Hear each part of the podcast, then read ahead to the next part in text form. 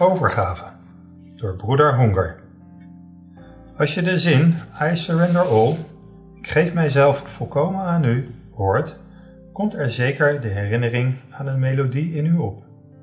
I surrender all is een loflied geschreven door Judson van de Venter en wordt vandaag de dag in verschillende talen gezongen. Van de Venter werd geboren op 5 december 1955 in Michigan in de Verenigde Staten en werd leraar en kunstsupervisor in de openbare scholen van Pennsylvania. Tevens was hij een actieve muzikant in zijn lokale kerk. Toen zijn vrienden zijn talenten zagen, moedigden ze hem aan zich volledig in te zetten voor evangelisatie. Vijf jaar lang woedde er in zijn geest en hart een conflict tussen doorgaan als leraar of zich wijden aan het evangelisatiewerk. Judson zei zelf: Ik zat een tijdje in tweestrijd om mijn talenten op het gebied van kunst te ontwikkelen, of om voltijds te gaan evangeliseren. Uiteindelijk kwam het cruciale uur van mijn leven en gaf ik mijzelf volkomen over. Een nieuwe dag luidde mijn leven in. Ik werd evangelist en ontdekte diep in mijn ziel een tot nu toe onbekend talent. God had een lied in mijn hart verborgen en door een teder akkoord aan te raken zorgde hij ervoor dat ik ging zingen. Judson deelde het goede nieuws van het evangelie in de Verenigde Staten, maar ook in Engeland en Schotland bracht hij woorden van hoop met zijn boodschap en liederen. We bereiken het einde van 2020. Een jaar vol gebeurtenissen die duidelijke tekenen zijn dat het einde nabij is. Vanaf begin 2020 zagen we de ene ramp na de andere volgen. Branden, aardbevingen, coronavirusplaag, oorlogen, crisis in de wereldeconomie, hongersnood, tornado's enzovoort. Duizenden mensen kwamen om het leven tijdens deze eindtijdgebeurtenissen. Net zoals Van de Venter zijn vrienden hem aanspoorden om God te dienen, nodigt de Heer ons uit om alles over te geven en zo zowel ons leven als dat van de mensen om ons heen te redden.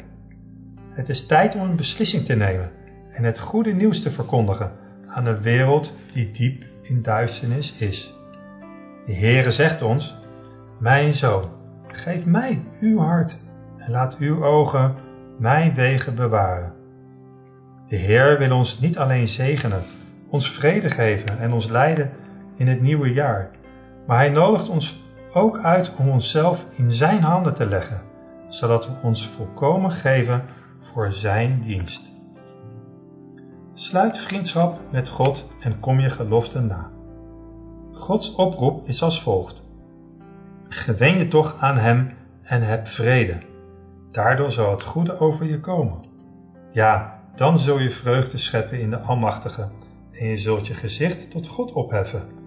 Je zult vurig tot Hem bidden en Hij zal je verhoren en je zult je gelofte nakomen.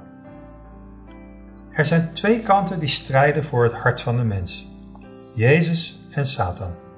Aan de ene kant biedt Satan ons een overvloed aan vermaak en aan genoegens. Hij veroorzaakt echter ook rampen die tot vernietiging en dood leiden. Aan de andere kant laat Jezus ons een ander pad zien. Een pad dat naar het eeuwige leven leidt. Een halfslachtige overgave geeft ons niet de vrijheid die we nodig hebben uit de handen van Satan. Alleen wanneer we besluiten ons volledig aan Gods leiding te geven, zullen we vrede ervaren door vergeving en bevrijding van de ketens van de zonde. Deze totale overgang hangt samen met een toewijding om God te dienen. In de tekst staat geloften nakomen. Wat zijn deze geloften? Dit zijn niets anders dan de geloften van loyaliteit en dienstbaarheid. Het probleem met de integriteit van de gemeente zit in het idee dat het christendom voor velen betekent dat we Christus aan ons leven toevoegen, maar niet dat wij zelf afstand nemen van de zonde. Met andere woorden, het is een verandering van gedachten, maar niet van gedrag. Het ware christendom betekent totale overgave aan God. En dat houdt in opwekking en hervorming. Een volledige en totale verandering in onze interesses en activiteiten. Joseph Tson, een Roemeense predikant en voormalig voorzitter van het Roemeense zendingsgenootschap, die jaren voor, van vervolging en ballingschap onder een vrede communistische regering heeft overleefd, werd ooit gevraagd naar zijn perceptie van het Amerikaanse christendom. Jozef zei dat in het hedendaagse christendom het sleutelwoord commitment is. Maar toen voegde hij eraan toe dat dit niet klopt. In feite, zei hij, werd het woord commitment pas in de jaren 60 van de 20e eeuw in de Engelse taal veel gebruikt. Wanneer een nieuw woord in gebruik komt, wordt er in het algemeen een oud woord weggedrukt. Ik begon te studeren en vond het oude woord dat commitment had vervangen. Het woord is namelijk surrender, oftewel overgave. Wat is het verschil tussen commitment, toewijding en surrender, overgave? Als je een verbintenis, een commitment aangaat, heb je nog steeds de controle, ongeacht hoe nobel ook datgene is waar je aan verbonden hebt, als commitment. Men kan zich ertoe verbinden om te bidden, de Bijbel te bestuderen, zijn geld te geven of zich te committeren aan betalingen voor de automobiel of om af te vallen. Wat hij ook kiest om te doen, hij verbindt zich ertoe. Maar overgave is anders. Als iemand een pistool vasthoudt en aan u vraagt om uw handen in de lucht te steken als teken van overgave, vertelt u die persoon niet waar u zich voor inzet. U geeft zich gewoon over en doet wat u wordt gezegd. Mensen houden van toewijding, omdat ze dan nog steeds de controle hebben. Maar het sleutelwoord is overgave. Wij dienen slaven te zijn van de Heere Jezus Christus. In werkelijkheid is de perceptie van Joseph Tson wereldwijd te zien. Velen nemen alleen de naam van christenen aan, maar in hun leven is er geen totale overgave aan de transformerende kracht van het evangelie. Waar is de transformatie van levens door de kracht van God? Waar is de erkenning van zonde in het zich afkeren van het kwaad? Waar is de heilige wijding aan de dienst van de Heer? Het ware christendom is geen sentimentele sociale of ecumenische toewijding, zoals we tegenwoordig in onze wereld zien, maar een totale overgave aan de wil van God. Maar toen Jezus dit hoorde, zei hij tegen hem: Nog één ding ontbreekt u. Verkoop al wat u hebt en deel het uit onder de armen, en u zult een schat in de hemel hebben. En kom dan en volg mij. De rijke jongeling dacht dat hij een aan God toegewijd leven leidde, maar zijn hart was niet gewijd aan dienstbaarheid. Alles verkopen betekent je volledig overgeven aan God. We leven niet meer voor onszelf. Ik weet niet wat God u vertelt, wat nog mist in uw leven, maar vandaag is het tijd om uw eigen gevoel van rechtvaardigheid en uw aardse afgoden te verkopen en de vreugde van deze verandering, de eeuwige schatten, te delen met degenen die God niet kennen. We mogen niet worden verdeeld. De psalmist zegt ons: Welzalig wie zijn getuigenissen in acht nemen, die hem met heel hun hart zoeken. Ik zoek u met heel mijn hart. Laat mij van uw geboden niet afdwalen. God heeft ons de vrijheid gegeven om te kiezen welk pad we willen volgen. En Hij zal onze stappen nooit forceren. Hij wil dat we met heel ons hart naar Hem zoeken. Gezegend is Hij die zich geheel aan deze richting geeft, want Hij zal waar geluk vinden. Berouw is pas echt als het hervorming tot stand brengt. De gerechtigheid van Christus is geen dekmantel voor onbeleden en nog niet nagelaten zonde. Het is een beginsel dat het karakter verandert en het leven bestuurt. Heiligheid betekent volkomen zijn in Gods oog. Het betekent algehele overgave aan het inwonen van de hemelse beginselen. Dienen met het gehele hart en ziel. Nu dan, Israël, wat vraagt de Heere, uw God, van u?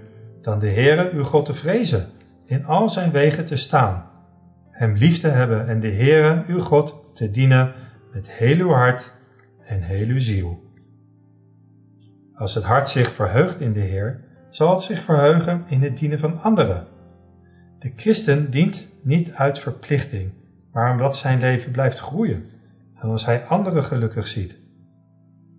Het inbrengen van een boodschap van hoop geeft niet alleen kracht aan degenen die moe en belast zijn door de moeilijkheden van het leven, maar geeft ook vreugde en kracht aan de boodschapper om zijn best voor de meester te blijven doen.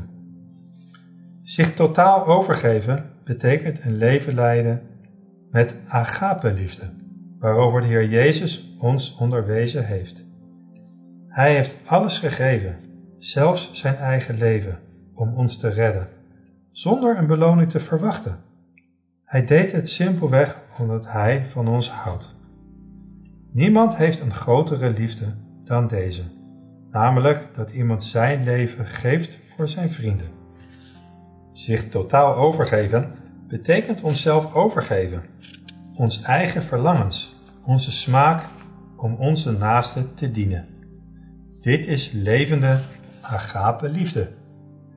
Daarom herhaalde Jezus in Matthäus 22 vers 37 die gedachte opnieuw. U zult de Heer uw God liefhebben met heel uw hart, met heel uw ziel en met heel uw verstand. God is getrouw. Het is waar dat als we ons volledig aan Hem geven, we bepaalde verliezen en of nadelen zullen ervaren. De Heer weet echter wat ieder van ons nodig heeft, omdat Hij degene is die in ieder van ons de gave van het leven gegeven heeft.